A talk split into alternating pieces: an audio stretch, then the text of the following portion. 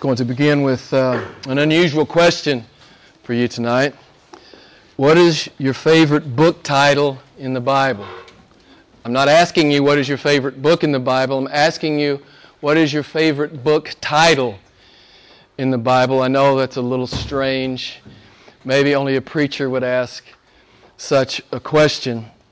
But there's one book in the Bible, to me anyway, and the name is perfect, right? The name is perfect. Obviously, they're all perfect, but this one is perfect. And the name of the book is not only perfect, the place where it resides in Scripture, in the canon, is perfect. So I'll let you think about that for a few minutes, and we'll come back to that. As I've been mentioning to you the last few months, the young adults spent the semester studying through Francis Chan's book entitled Crazy Love. We got into chapter 4. I think it was probably the most challenging chapter in the book. We spent 3 weeks on it. It's entitled Profiles of the Lukewarm. So we got a little hung up on that one. Early in the chapter, Chan says, or asks, has your relationship with Jesus actually changed the way that you live? I mean, this is one way we can define true Christianity. If there's been no change, you haven't met Him yet. I think this is clear from Scripture. Again, has your relationship with Jesus actually changed the way you live? And then he spends the rest of the chapter describing what lukewarm Christianity looks like. So I'm just going to share a few of the bullet points with you. He says, the lukewarm, they attend church regularly merely because they know they should. And it's expected of them. They tend to choose in their lives what's popular over what's right. They don't really want to be saved from their sin, only from the penalty of their sin. The lukewarm, they are moved by stories about people who radically obey Jesus, but they never do.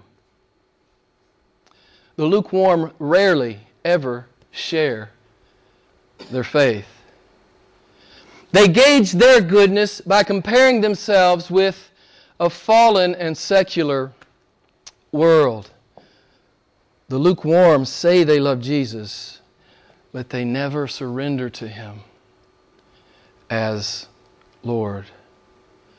The lukewarm love others, but do not seek to love others as much as they love themselves.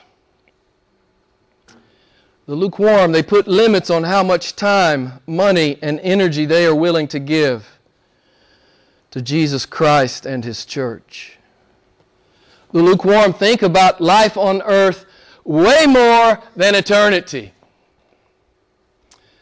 The lukewarm love their luxuries and comforts and rarely consider giving as much as possible to the work of the Lord.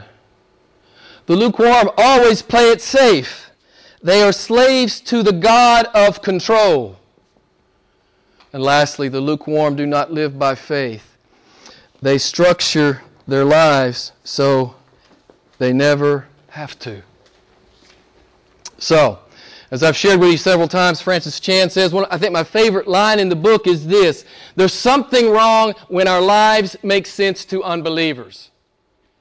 I'll say it again. There's something wrong when our lives make sense to unbelievers. I think we could say it this way. Everything's wrong if we claim to be a Christian and our life makes sense to the unbeliever. How can our lives make sense to someone who's never met God? How could that be possible? They don't believe. They don't know Him. How could our life look just like theirs? Of course, if we read the New Testament, we understand that's not possible.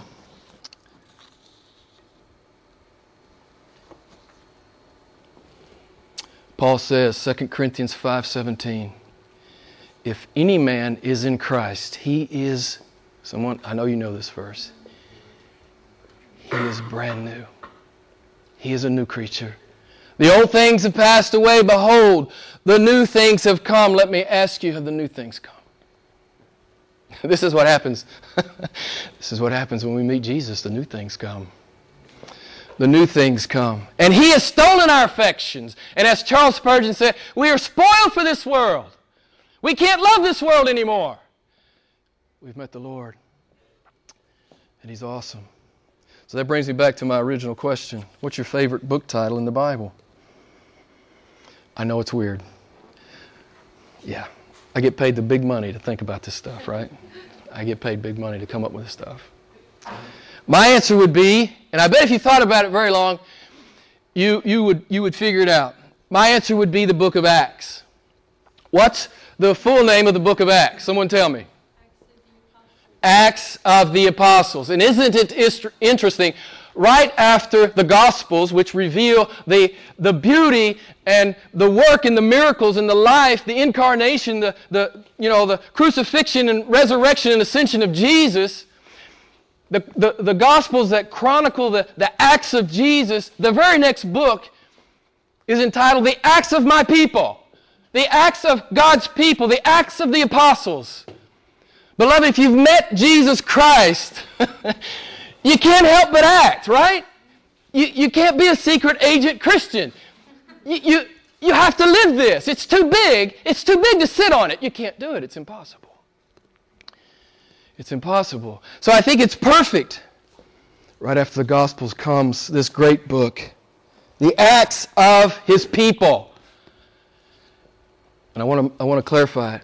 It's not the warm, fuzzy feelings of His people. It's not the religious deliberations of His people. It's not the good intentions of His people. It's not the church goings of His people. It's the acts of His people in the world. The acts of His people in the world. And as you know, God's people turn the world upside down. One thing you learn from reading Acts is that encountering Jesus Christ, it changes the way people live. And oh yeah, it changes the way people die. This is one thing we've been circling in our study of 1 Peter. You guys know it. All but one apostle was martyred. John was not. But all the other apostles were martyred. It not only changed the way they lived, it changed the way they died. And when we read Acts, we understand that lukewarm Christianity is no Christianity at all. In fact, it's an oxymoron. If we've really met Jesus, acts are not only unavoidable, they are irrepressible. There's this desire to honor Jesus in our life. There's this desire to obey Him, to bring Him glory, to be His witness. Again, I think this is one of the unspoken truths of 1 Peter. I think it's written between every line. God is saying, real believers, they really believe, they really obey, they really stand, they really give a witness out in the world. God is saying, this is what My people do. My people act. They act. They don't merely sit in church. Sitting in church is good. You need to come to church. But that can't be the sum and substance of your Christianity. God says, My people act on who I am and what I've done. It's essentially what God's been saying to us all the way through 1 Peter. God says, My people aren't surprised when it gets hard. When the persecution comes and when the suffering comes, they're not surprised. Someone tell me, what are we? We're ready. We're ready. We know it's coming. He's told us it's coming. We know it's coming. So we are ready. God says, My people don't look at the trial. We look, someone tell me, through it. We look through it. We see the glory of God through it. We see all eternity through it. My people don't whine in the ordeal. They worship. My people don't fall away in the midst of suffering. They trust. They trust Me. This is what we've been learning in 1 Peter. We know it's true. God's Word tells us that it's true. Peter has hammered this truth home Over and over again, Christians are 100% certain to suffer in this life because they're Christians. What's the other truth?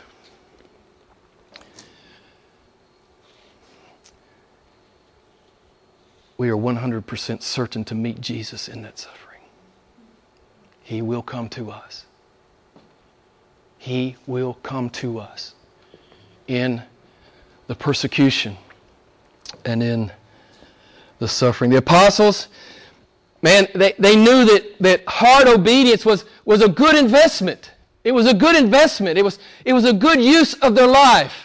Why? Because it's always a God encounter. I know I've said it 1,000 times in this series. It's a God encounter. God comes to His people. He never doesn't come to His people. And His apostles, they couldn't be lukewarm about this great God and what He's done and this great salvation. They simply couldn't be lukewarm about it. They couldn't live small anymore. They couldn't live like the world anymore. It's just not interesting enough. And if you're a maturing Christian, you understand that statement. It's just not, the world's just not that interesting as compared to the Lord Jesus Christ. As we've gone through this great epistle, I have felt some tension all the way through with respect to the level of persecution talked about in this book and the level of persecution that most of us are likely to ever encounter. Many of us live in parts of the world where physical persecution or martyrdom are simply not a possibility. It's just simply not a real threat, and we praise God for that. But I felt this tension in the book. But in my background reading this week, I came across a great quote by John Piper, and I just want to share it with you. He talks about this tension. Those of us who live in very, very safe cultures, and we're not threatened at all. Piper says this: to think about your own death for Jesus will help you live for Jesus as you should. I want to read it again.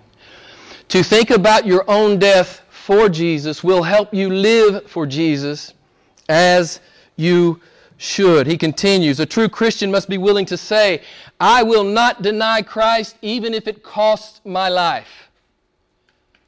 But as soon as we say that, it makes a whole lot of things in our lives look ridiculous. For example, I'll die for you, Jesus, but I really don't have any time or interest in studying your word.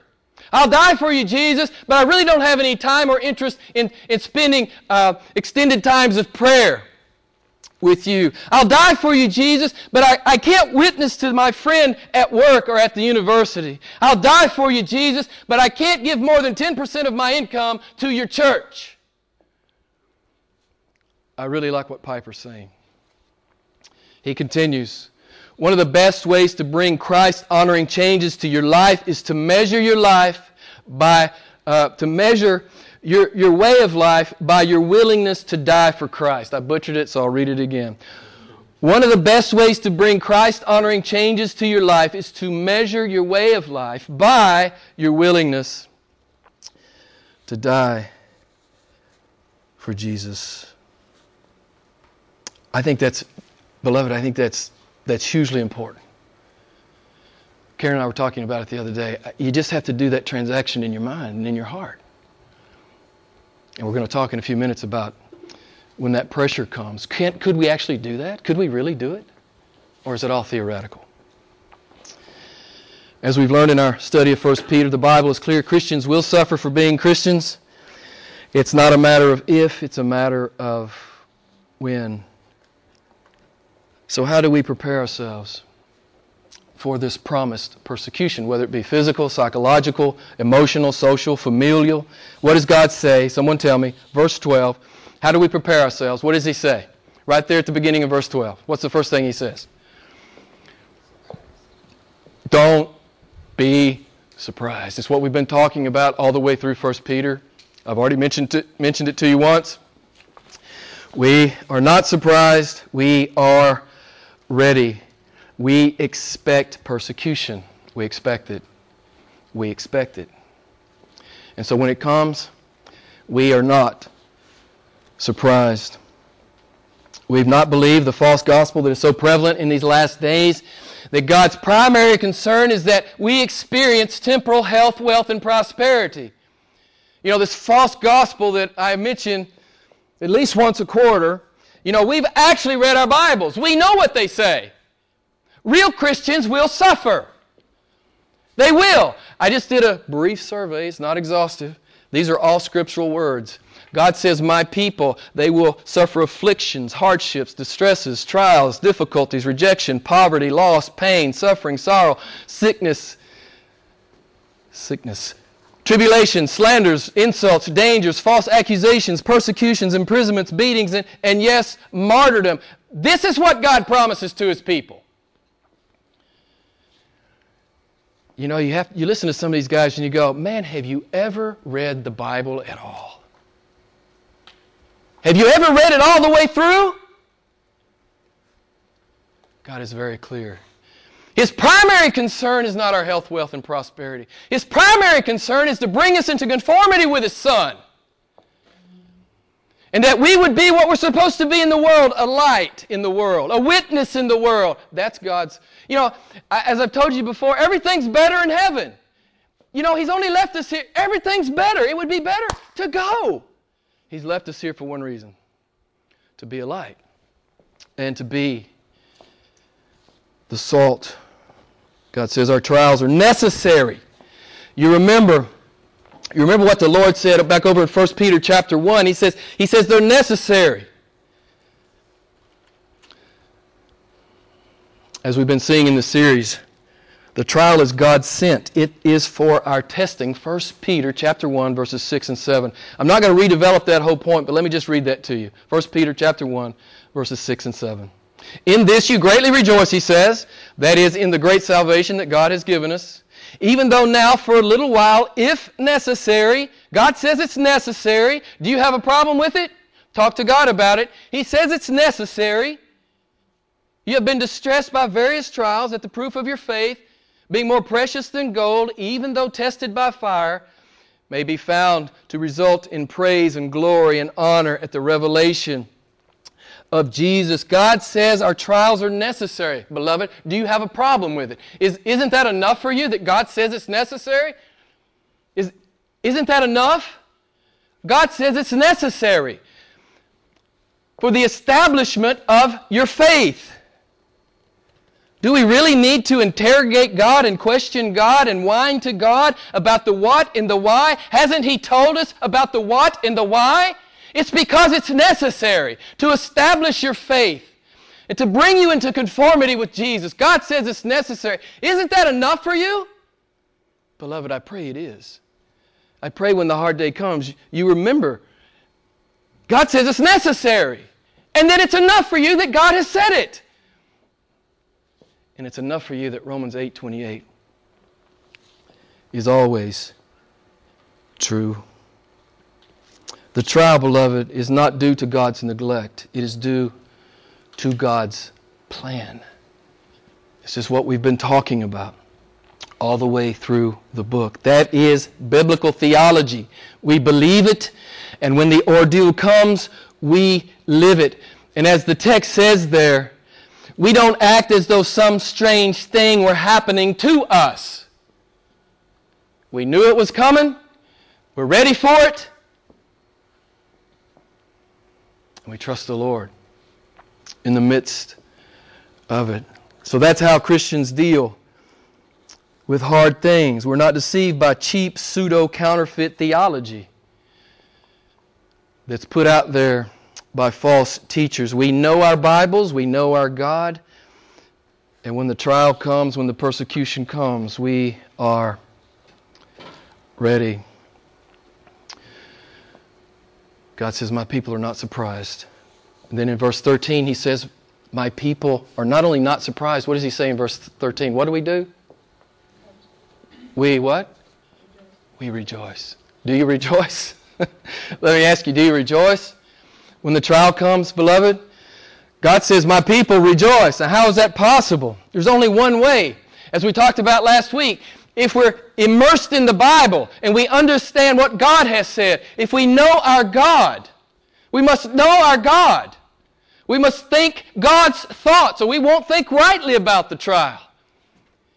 If we don't know 1 Peter, we're never going to think rightly about the persecution and the trial that comes to us. We rejoice because God has told us to. And because we know He will bring us through it, and because we see all the way through the trial. We see His promise is good, and we trust Him. We trust Him. We understand what Paul says, 2 Corinthians 4:17. I know I've mentioned this verse probably 5 times throughout this series, but I can't help it. The Spirit keeps taking me back to it. Paul says, these are momentary light afflictions. Momentary. And they're light. And we all know how much Paul suffered. And what? They're producing for us an eternal weight of glory far beyond all comparison. The Christian has weighed it out. The Christian has weighed it out. Temporal loss is nothing compared to eternal gain, right? Can you do the math? No, you really can't, because we're talking about eternity. What you lose here is temporal. It's finite. What we gain there is forever. And it's infinite, beloved. The Christian weighs it out. This is what Paul's done. He's weighed it out. He said, man, this is nothing. Give me 39 more lashes.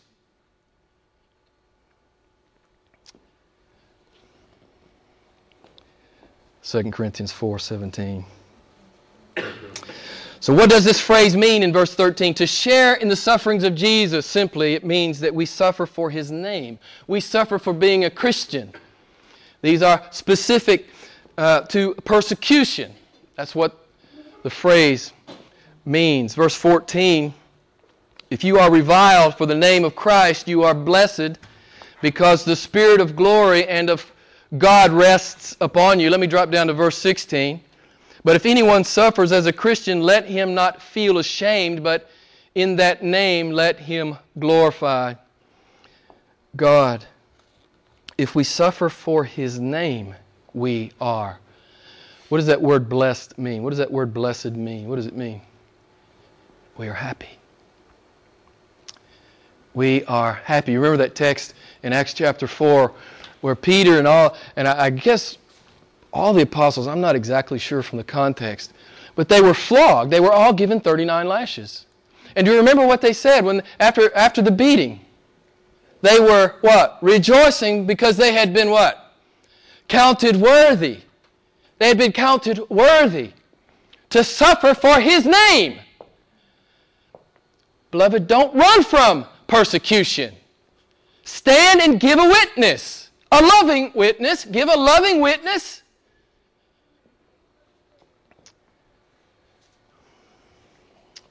Give a loving witness. It's what God's called us to do.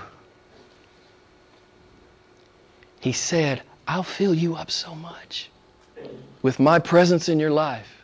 When you stand and give a witness, it won't matter what the persecution's like. I'll fill you up so much.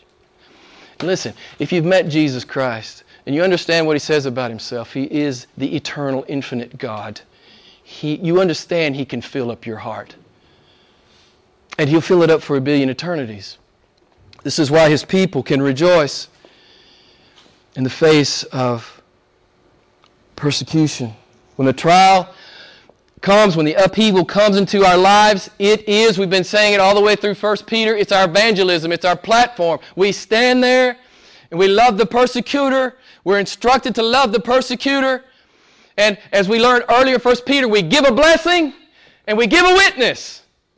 That's it. Basta. That's all you have to do. That's your job description. That's it. Give a blessing. Give a witness. That's your job. That's why we're still walking around on the planet. The world sees us when in the midst of a trial. They see us just trusting in the sovereign purposes of God, and they see us trusting in His promises. Beloved, it's evangelism. You remember what Peter told us over in chapter 3, verse 15. God says, always be ready to make a defense to everyone who asks you to give an account for the hope that is within you. There's a reason God's put that command right in the middle of 1 Peter. You know, normally people aren't going to ask you about the hope that's within you if everything's going perfectly. But when you're in the hard spot and you're still loving God and you're still honoring God and you're still worshiping God, you're still obeying God, you're still praising God, people are going to ask you, what is this hope that you have? People are supposed to be asking, beloved. People are supposed to be asking us, what is this hope that we have? Of course our lives make no sense to unbelievers. Of course they don't understand us. Because when the persecution comes, we give a blessing and we give a witness. This is what God has called us to do. The pseudo-Christian and the unbeliever don't understand that kind of love and commitment to Jesus Christ. So if we're deeply rooted in His Word, if we see things from God's perspective, if we're thinking God's thoughts, if we're taking the long view, if we are pointing at the Bema seat, we can genuinely rejoice in our suffering. I like the way Eugene Peterson paraphrases verse 12 and 13. He says it like this: friends, when life gets really difficult, don't jump to the conclusion that God isn't on the job. Instead, be glad that you are in the very thick of what Christ experienced. This is spiritual refining for you, with glory just around the corner. Horatio, can you hit the AC? Thanks.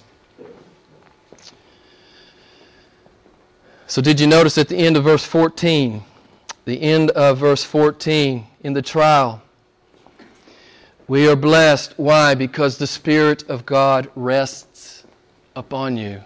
The Spirit of God rests upon His people. This is one of my favorite things to say to you. I've already said it once already, maybe twice already. In the trial, God comes to His people. We understand that. I won't belabor that point. The Spirit of God is with us. The Spirit of God is with us. Don't be afraid. Don't be intimidated. The Spirit of God is with you. Do you believe it? The apostles believed it. That's why there's a book called Acts. They believed it. And they went out in the world and they made Jesus famous, and that's what you're supposed to do. In your orbit, whatever your orbit is, you make Jesus famous. God expects you to go out in the world and act. And sometimes we wonder, can we do it if it gets really tough, if the persecution is physical, if there's the prospect of imprisonment or even worse, death? Could we stand? Yes, you can, because your God is God. You know, you can stand. Your God is God. He says, I'll be with you. The problem is, you know, do we really believe it? Do we believe He'll come through? You know that great illustration that Corrie ten Boom's father gave to her. She was about to, she was worried about facing the brutality of the Germans, and her father gave her a beautiful illustration. You remember? He said, Corey, now when you're going to go on a trip, do I give you your train ticket 4 days before or right before you get on the train? And she said, Daddy, you give it to me right before I get on the train. And he said, Corey, when you need it, God will give you what you need. Listen, if you believe that, beloved, you don't ever have to be afraid in the world. Man, you can go be Paul, right?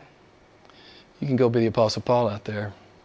If you actually believe God's going to give you everything you need in the trial. Paul says it in 2 Timothy 4:17. He says, all have deserted me, but the Lord stood with me, and He strengthened me.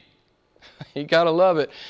Verse 15, by no means let any of you suffer as a murderer or thief or evildoer or a troublesome meddler. I'm not exactly sure what a troublesome meddler is. I didn't spend any time looking at that. Obviously, the point is that suffering because of sin or for doing what is wrong is of no value. We've talked about this over in chapter 2 and chapter 3, so I'm not going to develop that point again. The point here is simply this: don't suffer because of sin. Suffer because you're a Christian. Suffer because you're doing righteousness. Suffer because you're giving a witness. Suffer because you're making much of Jesus out in a world that hates Him. This is why the Christians suffer. The world, Jesus said it, I bet I shared it with you 5 times as we've gone through this series. Jesus said, they hated me, and they're going to throw you a party, right? They hated me, and they will hate you.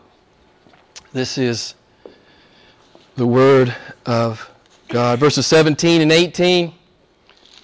Verses 17 and 18. My papers are blowing. Here we go. For it is time for judgment to begin with the household of God, and if it begins with us first, what will be the outcome for those who do not obey the gospel of God? And if it is with difficulty that the righteous are saved, what will become of the godless man and the sinner? What is Peter saying? Simply this: in the trial, in the persecution, God will purify His church. God means for us to understand that this judgment of the church is not unto condemnation, but it's unto salvation. Regarding believers, God is purifying the church with His love. Regarding unbelievers in the church, as we know, there are many tares in the church. Universal, we understand that. God will remove the tares. Regarding unbelievers in the world at large, God will punish them with His wrath. God says, I will separate the sheep and the goats. God will do this in His house. To the believer, we understand what Hebrews 12 says, that God has loved us like a father and He disciplines us like a father. We understand when this judgment or when this cleansing comes upon the church, or comes upon us individually, we understand that He loves us and He is disciplining us, that we may share in His holiness, as Hebrews 12 says. And verse 18 says it clearly. It's not easy. It's not easy to be a Christian. There are difficulties. Beloved, we are saved by grace, but what does Jesus say? Obviously, we're saved by grace alone. Obviously. We get that. But what does Jesus say? Pick up your cross. There are difficulties. There are risks. There are costs. And I know many places in the world the gospel is presented and these things are never talked about. But if we're going to have integrity with the Word of God, we must talk about these things. God says there will be difficulties. And the text says, but what of the godless man? I'll just quote to you from 2 Thessalonians 1, 7 through 9. There are many places I could go in the Bible. Let me just read it to you. The Lord Jesus will be revealed from heaven with His mighty angels in flaming fire, dealing out retribution to those who do not know God and do not obey the gospel of our Lord Jesus. And these will pay the penalty of eternal destruction away from the presence of the Lord and from the glory of His power. Do you see what God is saying to us tonight regarding our suffering? The first thing I want you to see, verse 12, we're to expect it. Verse 13, we're to rejoice in it. Verse 17, we are to understand it. We need to understand what God is doing when the persecution comes, when we are in the midst of the hard place. Verse 19 is kind of a summation to all of 1 Peter as far as I'm concerned. Therefore, let those also who suffer according to the will of God entrust their souls to the faithful Creator in doing what is right. We understand that if we suffer for doing what is right, for being Christ's witnesses, for being His disciples, this suffering, it's according to the will of God. We understand that He is a sovereign God. Nothing comes to the believer that has not come through the hands of God. We know our Bibles, we know our God, we know our call. We will suffer if we are Christians. We will. So I'm not surprised. I'm not surprised. We understand that the sparrow doesn't fall to the ground apart from the will of God. If I'm in the midst of a trial, it's the will of God. I'm supposed to stand and give witness, that those around me would see the sufficiency and the beauty and the desirability of Jesus. So what do we do when the hard day comes? We complain. We wring our hands. We feel sorry for ourselves. We get a pout going. We worry. We question God's love and goodness, right? No, we entrust ourselves to God. Verse 19. If you don't remember anything else about 1 Peter, there it is. Entrust yourselves to a faithful creator. So what is God's last word to his people? Let's just do it again. Regarding suffering and persecution, we're supposed to expect it, verse 12. We're supposed to rejoice in it, verse 13. We're supposed to understand it, verse 17. And we're supposed to trust God, verse 19. God says, trust me. This is the ultimate command in 1 Peter. If it's hard in your life, if persecution has entered into your life, trust me. God says, trust me. It's huge. If we really know and trust God, we understand that it will change everything in our life. It will change our life for sure. It might even change our death. Our lives won't make sense to unbelievers. We understand that lukewarm Christianity is not an option. And we simply can't live small anymore. We got to do acts. We got to do acts. Try and stop me from doing acts, right? I mean, in my mind, this is the attitude of a born-again, spirit-filled Christian. You try to stop me from doing acts.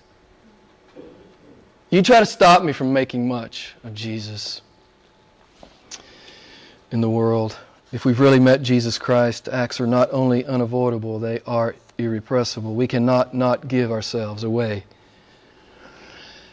to Him. And that's what the guy dressed in white over here is going to do tonight. He's already made the transaction in his heart, but symbolically, he's saying, I love Jesus with all of my life. So let me just briefly mention a couple things about baptism. We are a non-denominational church, so this is all we do. We don't really care what denominations say. They may say some good things, but many of them say things that aren't in here. And so we don't pay any attention to that. But let me just tell you what this church does with respect to baptism. First of all, it's an act of obedience. It's simply an act of obedience. It's only for those who have been born again, have believed the gospel, have repented of their sin and come to Christ, surrendering to Him as Lord. These are the only people that should be baptized. It's believers' baptism.